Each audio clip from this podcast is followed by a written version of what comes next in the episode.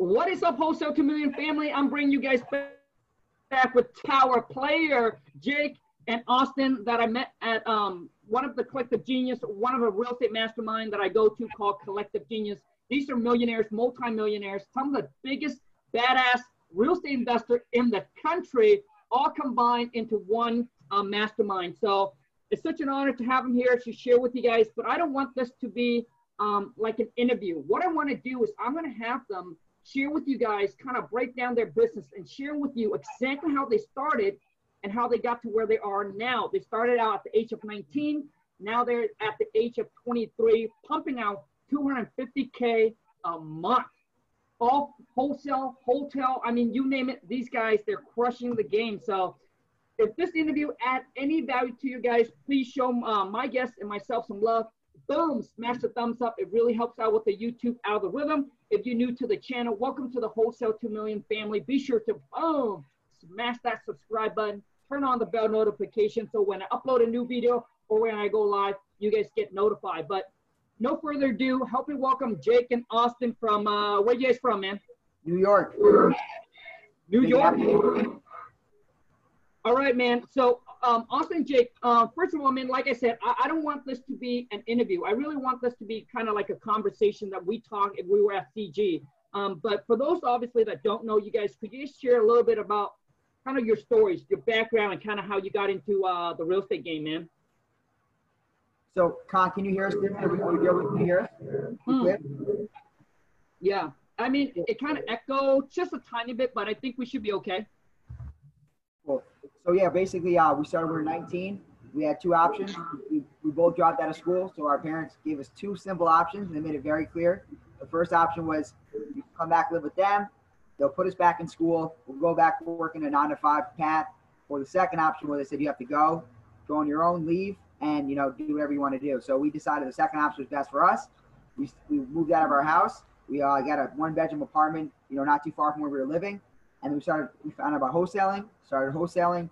And it took us 7 months, not 1 month, not 2 months, not three, 7 months, probably a little longer than that, to actually get our first check. So during those 7 months, we'll explain kind of the tribulations and the downfalls we had. And hopefully we can bring your listeners some value so they can get a deal faster. But took us a while, and now we're all, you know, full-time real estate, and we love it. Love it, man. So now, so how much was your first wholesale deal? It was a little bit under 20,000, like 19 something. But it felt like $1 million because we had no money. So, hey, dude. Now, hey, what I want to know is, so when you guys started, do you guys start as like a partner, or how do you find each other, man? So we're actually twin brothers. And we both went to school, and then when we came home from our sophomore year of college, we decided, you know, college wasn't for us. We didn't want to do another 2 years of not making any money, not making any connections, and just not growing. So we essentially dropped out of school, moved out of our home, and started our business together. In the beginning, our goal was to ultimately get into the fix and flip business, but we actually bought a course from Cody Sperber, the investor, the clever investor out of Phoenix, Arizona. The course was titled How to Wholesale Real Estate with No Money Down, No Income, and No Credit. So we thought that was a good way for us to get the intro into the business, build some cash, build some capital, so we could end up going to do some of those fix and flip deals. Yep. Gotcha, man. So now when you guys first started for the first 7 months, man, I mean, how tough is it? Yeah, that's a great question. I actually love answering it because it was crazy. It was just so many times you think, all right, am I making the right decision? Yep. Should I go back to school? Were my parents right? Were my teacher right? Was my family right? Was my girlfriend right? And then you have to keep pushing through all these negative thoughts. You know, your brain is the biggest noise. It's the biggest distraction. So we had to, together, had to say, listen, you know, screw it. We're going to keep going through it, even though we had no money, even though we had no help or anything like that. So that was the hardest. Once we got that first deal, it was like, it was a blessing because we just kept it going. We had momentum. So we needed to get that momentum to get to the next level. Gotcha, man. So first of all, I got to say, dude, you guys a twin brother? Yeah. Dude, I mean, I can tell, like, you guys don't look like twin at all to me, man. That's funny. We get that sometimes. Yeah? Okay. So, hey, now I want to know is, so how do you got your first deal, man? Let's talk about that. So the first deal is actually the tip I'm going to bring up. I'm going to share the tip first to your listeners is follow-up is key. So the first deal, the marketing strategy was a bandit sign. So one of those signs you stick in the ground, came through a bandit sign. It was actually a 6-month follow-up. So probably like our second or third month, we put out a sign. Then we kept following up with the girl, kept following up with her. Finally got to that point where she actually reached back out to us because we brought her value. We kept following up with her. She said, hey, look, I'm ready to sell. We met up with her. We made a deal happen. We found a buyer through an online ad to, a cash buyer, and we ended up wholesaling it. But it was through a bandit sign, and it was a follow-up lead. Gotcha, man. So where do you guys got the bandit sign? We had no money, so we would just buy corrugated plastic signs, white, and just handwrite. He would just handwrite them, really good handwriting, and just always handwrite them. Gotcha. And what do you guys put on it? We buy houses, cash, phone number. Plain and simple. With some money signs. With some money signs. Gotcha, man. And how many of those do you guys put up? So right now, currently, we have a whole bandit sign team. So right now, we're putting up about 1,200 a month, 300-400 a week. But it wasn't always like that. Gotcha, man. But I guess my question is, how many bandit signs did you put up to get your first deal? Probably doing about 75 a week. Yeah, 75 to 100 maybe. So probably 500 to 1,000. Probably get a deal. So you guys put up 75 bandit sign a week? Yeah. Dang, dude. And you guys did it all by yourself? So in the beginning, yeah, it was just me and him. I would drive and, we'd get up real early so we could get them for the most amount of time. And I don't know if you know this, but in New York, the winters are cold out here. So we'd be doing it in December and January. The floor was so hard, he would get out of the car, drill a hole in the ground so that we could actually put the sign in the ground and move on to the next one. So that was one of the first ways we were marketing to get leads. Man, dude, I got to say respect, man. That is freaking straight hustle, because, dude, putting up bandit sign, it's not easy, man, especially putting up 75 of them. Now the thing is, in New York, do you guys put it up on Friday, take it up on Sunday, or can you leave it up the whole time? So we put them up on Fridays, and every Friday we just put them up. Every Friday at 5 o'clock, we know the building department's going home, so we put them up, and if they stay up, they stay up, and if they don't, we put them back up every Friday. Don't matter, yeah. So, okay, so once you put them up, do you guys take it back now again or no? No. We let somebody either, if they take it down themselves, like a cop or a building department person, then we just let them do it and we just replace it the next Friday. Now, because the thing is, I know a lot of people want to get in, doing the bandit sign, because obviously, when you're starting out, if you got no cash, man, that's probably a very cheap way to do it, but they're afraid that they will get a fine or a city will call them and get in trouble. Have you guys ever gotten like a fine? We've ate the cost. We've gotten a couple fines, not $1, not $10, some hefty amounts, but it's still worth it. We still put them up. But the only specific areas we don't put them up anymore because of the fines. But most of the other areas we're pretty good in. Gotcha. Okay. So now the next thing I want to talk about is, how do you guys go from, because I think not everybody get into this business. One, will be able to actually do their first deal. And there are people that actually cross the line and did their first deal, but are having trouble, scaling it up to getting a deal closed every single month. So I want you guys to dive in, man, and kind of share with us, like, how do you get, after closing your first deal, what do you do with that money, and how do you guys continue to build that momentum and start closing deal every single month, man? Share us the secret, man. So the key to, I think, any business is reinvesting in people, processes, and systems. So instead of us going out buying a Rolex, go buy a Lamborghini for Instagram, we said, all right, let's go hire an employee. So the first thing we did when we started making a little bit of money was we reinvested in marketing, because we knew the lifeline of the business, you always talk about it, is leads. If you don't have leads, you're out of business. So we kept reinvesting in leads. How do we get leads? How do we get leads? So started with bandit signs, then we added direct mail, then we added some cold callers. So we started reinvesting. The first thing we did, which I always recommend, is fill up your pipeline. So we reinvest into marketing. Once the marketing got too crazy, we reinvest into people, because you need people to handle the marketing. So that was the next step, is people handle the marketing. And the third thing, which we are now still doing, is implementing more technology, processes, and systems. Gotcha. Okay. So when you guys first started, after you closed that first deal, were you guys still going more bandit sign? or do you take some of that cash and go into like another?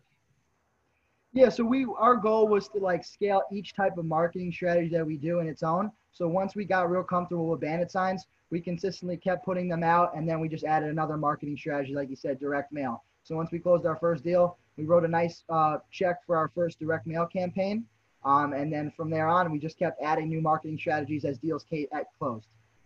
Gotcha, man. So you guys are now doing bandit sign, direct mail, and cold calling. We got a couple more. We got a couple more. We do Facebook. We do door knocking.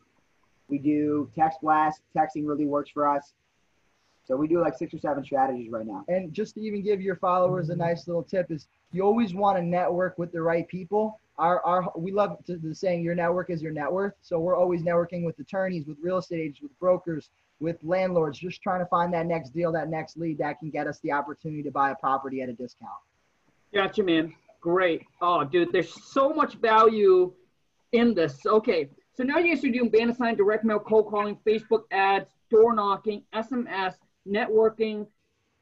Now, for the people that are starting out, and I remember I was slacking this in this area when I starting out. Is how do you have the confidence? Because I get people that follow me that are like 18, 19, like young, like they are wondering like.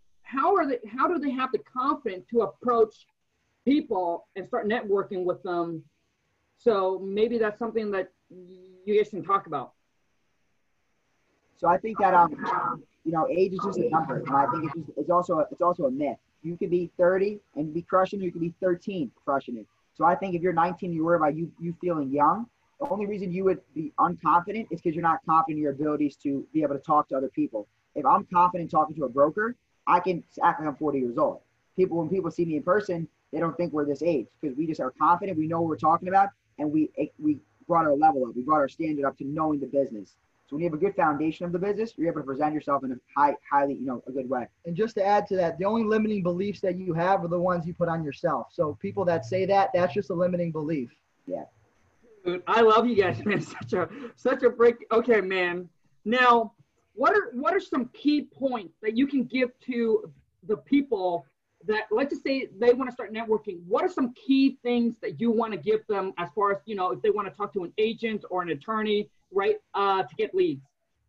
Well, the first thing you want to do is nobody's going to do anything for you unless you create value for someone else. Yep. So if you can go to an agent and say, hey, listen, my aunt might be thinking about selling her house, or I got a buddy, or this or that, you're just trying to provide value to the person you're building a relationship with them, so that they can provide value in return. So just try and provide as much value as possible. One quick tip, Colin, I think you talked about this before. Let's say you're getting a lot of leads in, and one of your leads you cannot buy because it's wholesale. It's not cheap enough. Give it to the agent. Give her a free lead. They get a listing, great. They're gonna remember you. Next time they have a pocket listing, they're like, oh, this guy gave me, let me call him first. Let me call up Colin. Yeah, so we do too. Dead on, man. I mean, when I first started out, man, I did a lot of networking. I talked to a lot of realtors, and I think, when you work with another entrepreneur or a business owner, right, it's always like, hey, what is in it for me, right? But so many people just keep on, they coming and they ask for a take instead of, you got to understand that, hey, when you're starting out, you got to give first before you can receive. I think a lot of people just ask, but they said, hey, how can I add value to you? How can I add value to you, right? Because most agent will be like, well, why would I work with you when there's other investors that I can work with that they said, hey, this is what they can do for me, and you're doing nothing for me. Exactly. Man, so when I first started out, I networked realtor a lot because realtors, man, they are just like us, right? They're always out networking with people. And what I try to do is basically, I think you guys are the same. I don't know if you guys get like any on-market deal, but when I network with agents, it's all about getting pocket listings, right? Deals that haven't been listed on the property, so you're not competing with, 10, 20 other investors. Yes. Yep. Oh yeah, we love those. Yep. So now, with all your guys' marketing channel, which one is the best? Good question. What do you think? That's a good question. I mean, I think the highest ROI, which is probably door knocking and cold calling, because it's so cheap to get into. It's a low entry cost. Yep. I think the highest ROI for us right now is probably SMS. It's, you know, it's quick. It's, you get a lot of leads, a lot of opportunities, and a lot of people to talk to. So we like SMS. Our most expensive marketing strategy is direct mail, but they're also the juiciest deals. Gotcha, man. Do you guys do any like you guys do any SEO or PPC, pay-per-click? Not much right now. We were dabbling with PPC, but we're staying off of it for right now. Gotcha, man. So now for door knocking, how many people do you guys have door knock? So we have 2 full-time door knockers, and we require some of our acquisition guys to door knock as well because they build their pipeline. So we door knock a lot of pre-foreclosures, a lot of probates, a lot of niche lists, and we just go after them and see if we can help them out. At one point about this summer, we had about 6 full-time door knockers, and that came down to about, 2 to 3. Wow, man. Okay. I know that you guys are in New York, right? Yeah. And a lot of people now, do you guys wholesale out of New York? We do. Okay. A lot of people tell me, well, New York are too expensive to be able to wholesale. So what area are you guys wholesaling in? So we operate in 4 different counties. We operate in Westchester County, Putnam County, Dutchess, and Orange. Okay. We feel like Orange County is the best market for wholesaling because it's lower entry for prices and, you know, it's just a better market. Our Westchester County is like the average price home is anywhere from like $300,000 to $500,000. So when we do get deals there, we like to fix and flip because the profit margins are a lot bigger. But yeah, we're wholesaling in all 4 of those counties. Gotcha, man. So now let's talk about price range in those 4 counties. What are we talking about as far as like ARV? So think of Manhattan's right here. Westchester's our bread and butter. It's about 45 minutes, 30 minutes from there. So in that area closer to the city, ARV for a single family house is around could be anywhere between 450 to 650, 600, and then we're typically buying them around 300 to 275 to 375. Gotcha, man. Because, you know, I get people also too is, you know, New York and California saying, hey, Kong, prices here are like 800,000, $1 million, $2 million. Dude, I mean, I believe that in every state you have a low price, a medium price, and a high price. Right. Yeah. And, you know, I always tell my listener that when you're first starting out, you know, try to stick with the low price, the bread and butters, you know, the 150,000 to 200 to 300. Like if you're living in an area that ARV or 800, like all the houses are like 800, 900, $1 million. Try to go into another county before you go into another state, right? Because a lot of people think, oh, my state, because they live in an expensive area, but they don't try to look outside of that, and they think the whole entire state. Like these houses are like $1 million, right? But when you try to go virtual, when you try going to another state where you don't know anything about it, because you probably know your own state better than going to another state. So I always tell them, like, you got to seek into other counties that are lower price point and start marketing there. Yeah, agreed. Amen. So now, do you guys do it? Do you guys do in other states or just currently right now in that 4 county? Well, sometimes, you know, we always get these deals. Maybe a homeowner lives in one of these counties and he has a property in maybe New Jersey or Connecticut. We'll help them out too there, but we focus in New York. But we've done deals in Connecticut, New Jersey. Gotcha, man. So you guys are currently doing now wholesale, hotel, fix and flip, and what else? So we actually have a referral brokerage. So basically, like I was telling you before, let's say 10 leads come in. You know as well as we do, you're not getting 10 wholesale deals out of 10 leads. You might get 1 or 2. What do you do with the other 8? So for the first 2 years, we threw those leads away. And we're like, why are we throwing these leads away?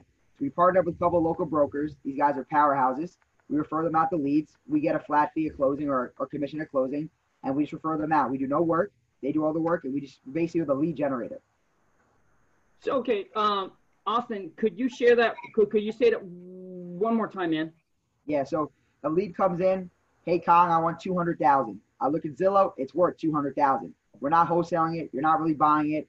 If you want to create a finance, you can do that, but we don't do that right now. So what we do is we refer it out to our agent. So our lead manager sets an appointment for the real estate agent instead of the acquisition representative. They go out there. They get it signed. They cut us back at closing as a lead generation company. Gotcha, man. So now, typically, how much do you guys usually make off of that? Our goal Our goal is, I mean, it all depends on the areas. You know, some areas are higher priced versus other areas are lower priced. But anywhere between 1,500 to 5,000. We've gotten checks for 8,000 to 9,000. Gotcha, man. Because I have people that also ask that, hey, Kong, when I refer out a lead to an agent, typically, like, how much am I expecting them to pay me? So you're saying roughly about 1,500 bucks? Well, we get 40% of the gross commission. So if the agent's bringing in 5,000, we're getting whatever 40% of that thing is. 2,000. Yeah, 20. Yeah. Gotcha. So 40% of whatever their commission is. Yeah. Got it. Done. Good point, man. Okay. So where do you guys pull your list, man? So we love PropStream. We just started using Audantic, really good as well, and then ListSource.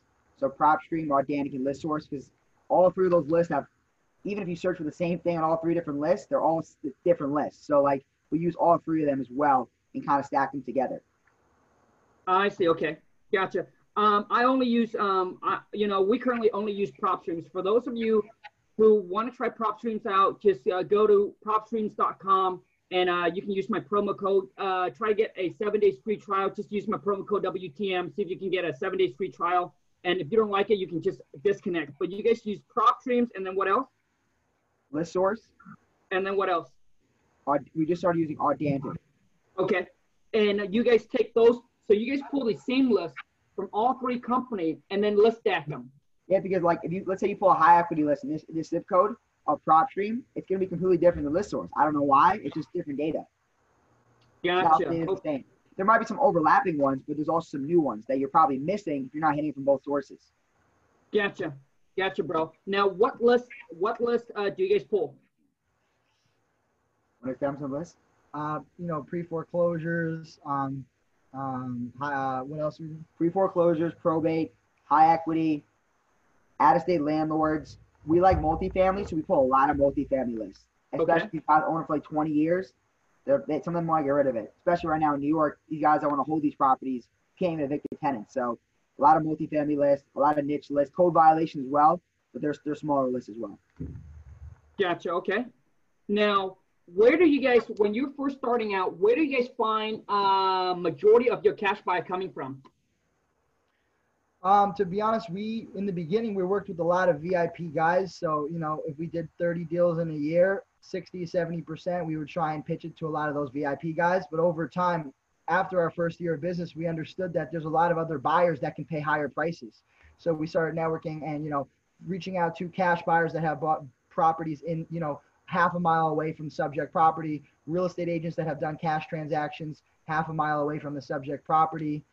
We have an email list for all of our buyers. We pull lists for our buyers as well. So we do a lot of different types of marketing for our buyers now as well. Yeah. Gotcha, man. Dude, I'm trying to squeeze everything, all the knowledge out of you guys on this like 30-minute, 45-minute interview. So when you guys are first starting out, man, you're saying VIP. These are guys and gals that buy a lot of property, right? They're savvy investors. They buy a lot, which means they got to buy it at a steep discount. Yep. So my question is, when you're starting out, where do you meet those people, or how do you build your list? Just networking, cold calling. If we got a deal in Peekskill, New York, I would call 50 real estate agents half a mile away from, and I'd say I got a slamming, smoking hot deal for your investor. You know, we're going to show the property tomorrow. If this is something you could be interested in, please reach out to me, you know? Our whole thing is about just doing more than the next person. If somebody gets a deal and they reach out to 10 people, we're going to reach out to 50 because we just want to get that highest number. Gotcha, man. So, okay, so you guys, so basically when you guys are starting out, you guys got a deal on the contract. You would network with a lot of realtors to get majority of your cash buyer, correct? Yeah. Gotcha. Now, how do you guys get your cash buyer? We go straight to, most of the time we like to go straight to the buyers. We'll skip trace the LLCs that have purchased properties in the area, and we'll pull buyers lists, and we'll literally go straight to the buyers and, you know, go pitch them the deal. Love it, man. Slow things down. The agents slow things down. You're talking about Buyer Sonar. Yeah, Buyer Sonar is a really good product we're using right now. Wait, say that one more time. It's called Buyer Sonar. Buyers, Buyers, Sonar, Sonar. Yeah. Sonar. Sonar. AR? Yeah, AR. Yeah. Okay. So Buyersonar. Yeah. Okay. So this is, okay, so this is the company that you guys use now to get your cash buyer. Basically pulls up, okay, who bought cash, who privately financed deals, in what areas. Let's say zip code 11111, yep. Okay, 20 buyers bought it. Now, who paid the most amount of money? Because wouldn't you want to know who paid the most amount of money so you don't call the other 18 people that lowballed you, or others call the 2 people. So that's what we do now. Wow, okay. Now, what is their monthly fee? Do you know? They have like, it's actually part of the Richter list. It's part of Audantic. They created that as well too. So it's like a, it's like all in one package. You know? Oh yeah, dude. And that list cost you guys what, like 15,000 or something? Exactly. Yeah. Exactly. Yeah. Yeah. So basically, for those of you who are starting out, that's probably not you. You probably won't be able to do that now. But here's the. I mean, we pull our cash buyer from PropStream. Do you guys find that the data is similar or what? Kind of similar, yeah. Some of it's outdated, to be honest. You know, I want to see guys that are currently buying, just bought, sure. To buy more. So I think some stuff on PropStream is not always the most fresh and relevant. Yeah. And we've been doing deals in like Westchester County for the last 3 years now. So we actually know a lot of buyers that will pay a very high price for these properties, because there's very low inventory in New York right now. So when there's a 60% on ARV deal, or 65%, 70%, these guys are ready to go. Gotcha, gotcha. So for those of you who's listening to this, like we pull all of our cash buy just from PropStream. So what you want to do is that you just, once you have a property on a contract, what you do is you go to PropStream, right? And you just pull everything that's within, just like Austin and Jake just shared, you pull everything within half a mile of the property that you just got under contract. And then it will show you all the cash buyer that bought property around there. And what you want to do is, I think Austin said, you just take the LLC or whatever it is, right? And then you skip trace, find their numbers, and then call them up and say, hey, I have a property just 3 blocks down from where you bought your recent property at this price. You want to take a look at it, see if you're interested in buying it. Yeah, yeah, right. So PropStream, you can also go there and pull the cash buyer list as well. Now let's talk about your current layout of your business. So if you can walk me through, man, kind of like how is everything laid out right now? What was the question? So could you break down for me your business of what your current business look like right now? Like how many employees you guys have, what position do they do, and all of that? So right now, I'll start with the meeting. So we have 2 lead managers that qualify all of our inbound leads. Okay. We have 2 full-time acquisition agents.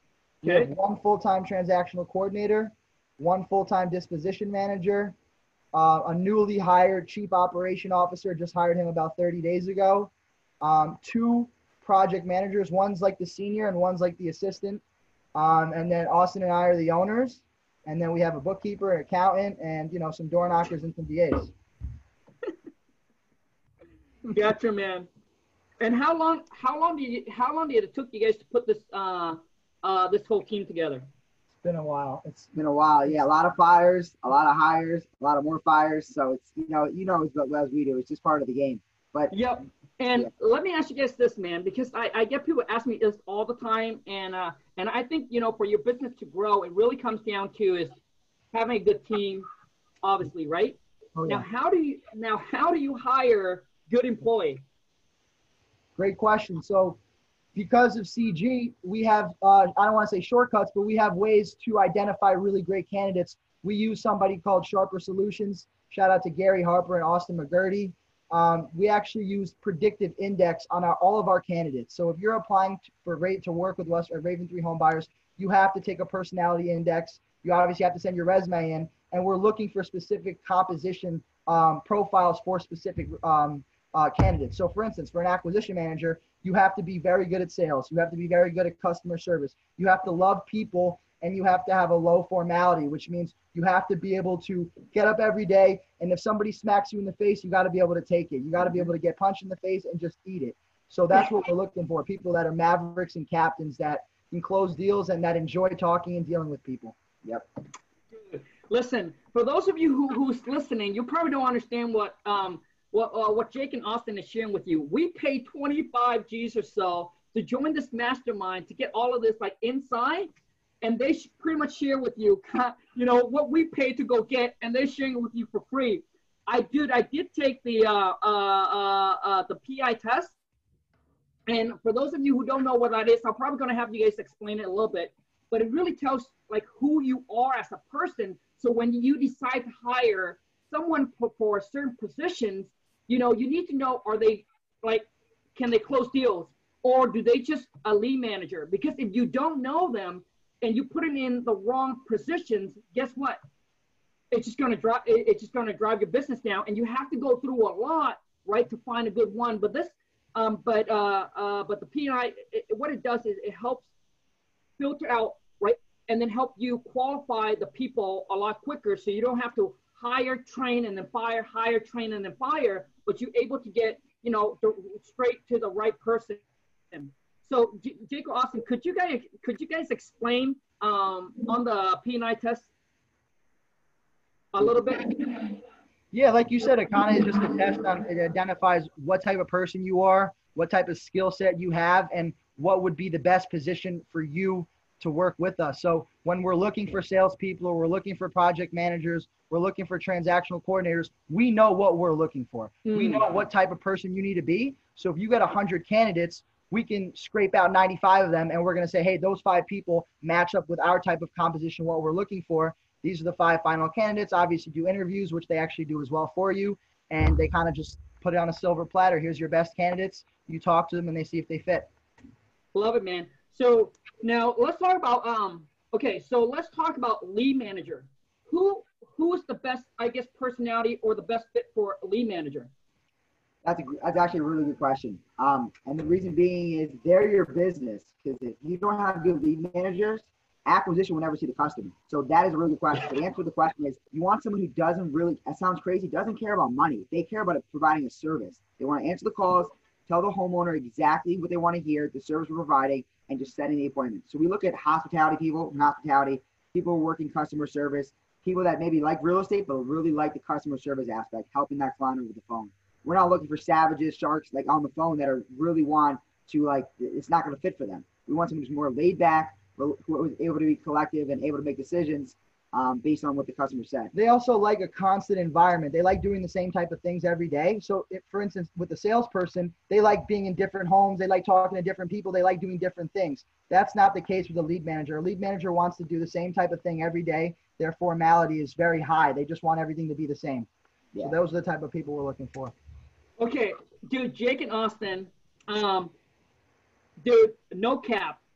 This interview is probably the best interview that I have done to this date, where I can't do so. The guest that drops the most bomb and knowledge right here on this interview. The other one, man, that I've done, not that it's not great, it's good. I would say good, but not great, because they gave, because of me, right? I wasn't good at interviewing. I wasn't good at digging the stuff out of the people. So they kind of give like general ideas. But you guys are really, really giving it, man. So, dude, thank you so much, you guys. Now, let's talk about the purchase manager. Because, dude, purchase manager, right? Or I guess you guys call them acquisition, right? This is the person that actually locked the deal up on the contract, right? Mm-hmm. I know a lot of the people trying to convert someone into a closer. So, dude, could you guys share with me what type of people or personality are you guys looking at when you guys are trying to hire on the purchase? I call them purchase manager, right? Or you guys can call them acquisition. Yeah, good question. So acquisition is completely different lead management. They're high paced, they're quick, they're able to react quickly. They have good awareness skills. You know, like, again, when you want these appointments, sellers' lives is the name of the game. So they got to be good with their mind, have good awareness skills. So we're looking for somebody that's quick, on their feet, like really quick, can handle a lot of pressure. They're going to handle a lot of leads, a lot of appointments. So someone that's good under pressure, quick to make decisions, and that has very, very, very good people skills and building rapport. But at the end of the day, they can ask the hard questions, because the lead managers don't want to ask the hard questions. Mm. Why don't you go sell with the realtor? They're not going to ask them that. So the acquisitions has to be good at asking the hard questions. So we make sure these guys are good at asking the hard questions, good being uncomfortable, comfortable being uncomfortable, and able to close deals. The 3 types of composition profiles we look for acquisitions are mavericks, captains, and persuaders. Those are the only 3 people we'll hire in our business if they're going into the sales team. If you're not a maverick, a captain, or persuader, we probably wouldn't hire you. Nope. Love, man. Okay. Now, how do you guys pay them? Great question. So we have, for acquisitions. Yep. So we have a small base salary, plus it's a commission-based incentivized structure.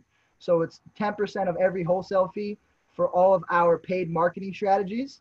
And then any type of lead that they convert themselves, which is a door knock, a cold call, or referral is 20% of the profits. Wow. Okay. Because we want to incentivize them. Hey, look, we're going to give you paid marketing, but a lot of the time there's no paid marketing going on, or stuff is slow sometimes. You want to go out there and start knocking on doors, start making calls, get out on the field, because that's where the money's made. The money's not made looking at your computer, it's made in the field talking to customers. Gotcha. So now, do you guys block you up on the contract over the phone, or is this all like going on appointment and meeting seller face to face? I mean, our goal is to go into the seller's house and to get a contract signed. We have signed contracts over the phone. We've just understood that when you can put somebody in front of the seller in their home in person, we've made a lot more money, bigger wholesale fees, better deals. So our goal is to get into the house. Gotcha. Gotcha.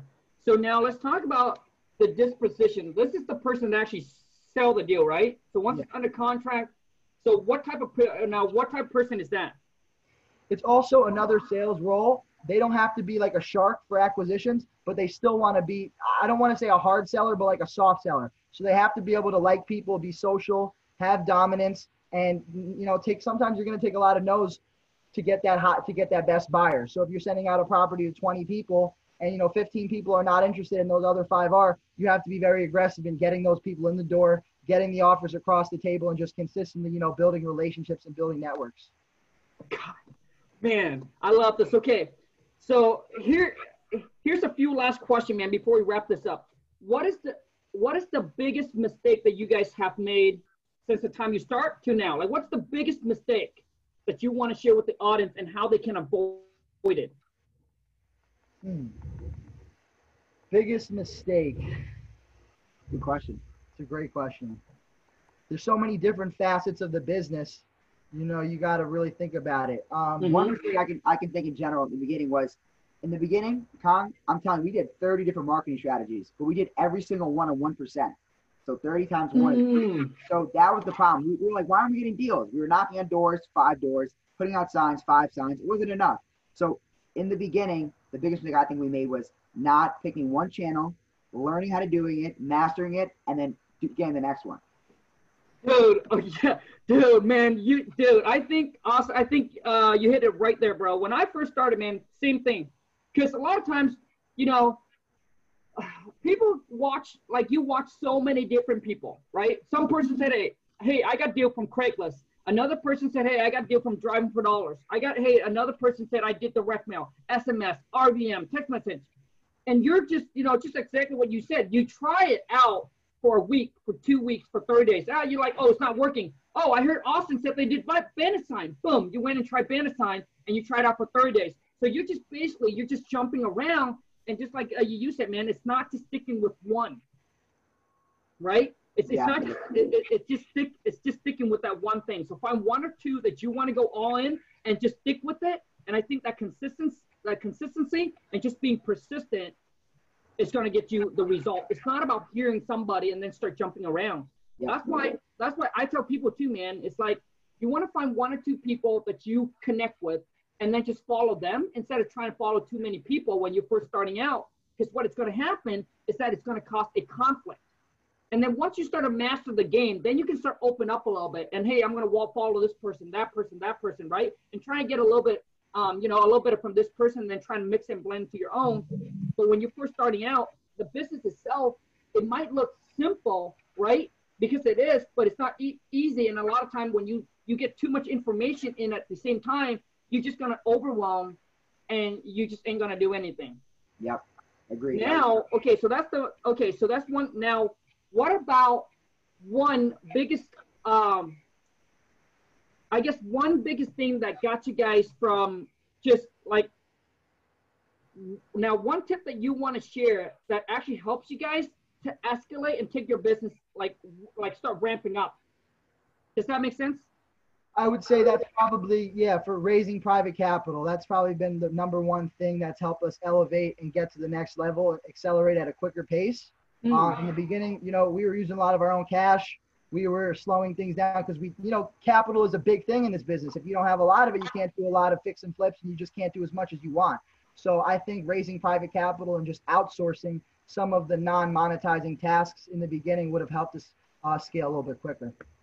Gotcha. You know, I actually forgot to ask you guys this, man. Do you guys have any mentor, or when you first started out, like, oh yeah, I'm sorry. You mentioned the Cody thing, right? Yeah, but that we just bought a course. That was just a course bought for $300. Okay. So did that course help, or did you guys hire mentors? We actually, crazy story. We actually, on our first ever call off the bandit sign, wasn't the deal we got. It was the first ever bandit sign call we got. We walked into the house, and there was this guy there, and he told us he was a chiropractor. Long story short, he actually ended up being a house flipper, and through him, we actually found one of our partners, now business partners, and also one of our considered mentors who flips a lot of homes in Florida, and he helped us a lot and get started in the beginning. So we did have somebody to help us out. Gotcha, man. Okay.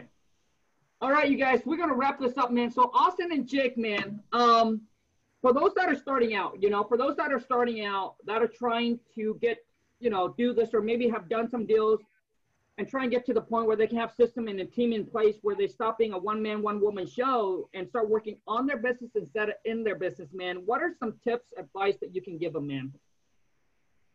Shake more hands, meet more people, tell people what you do. I know this sounds crazy, but we picked up a deal in a pizzeria. I was just talking to the owner of the pizzeria. It turned out to be a six-figure wholesale deal. So just tell people what you do, tell people, and continue to network and provide value. And, you know, you'll see a lot of good things happen. I love it, bro. Love it, bro. And Austin.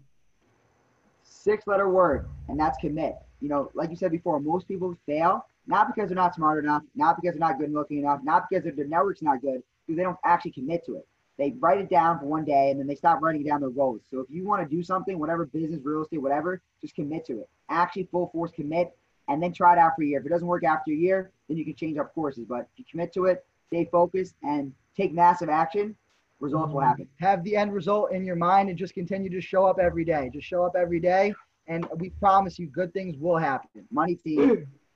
Man, I love this interview, man. Dude, it's so heated.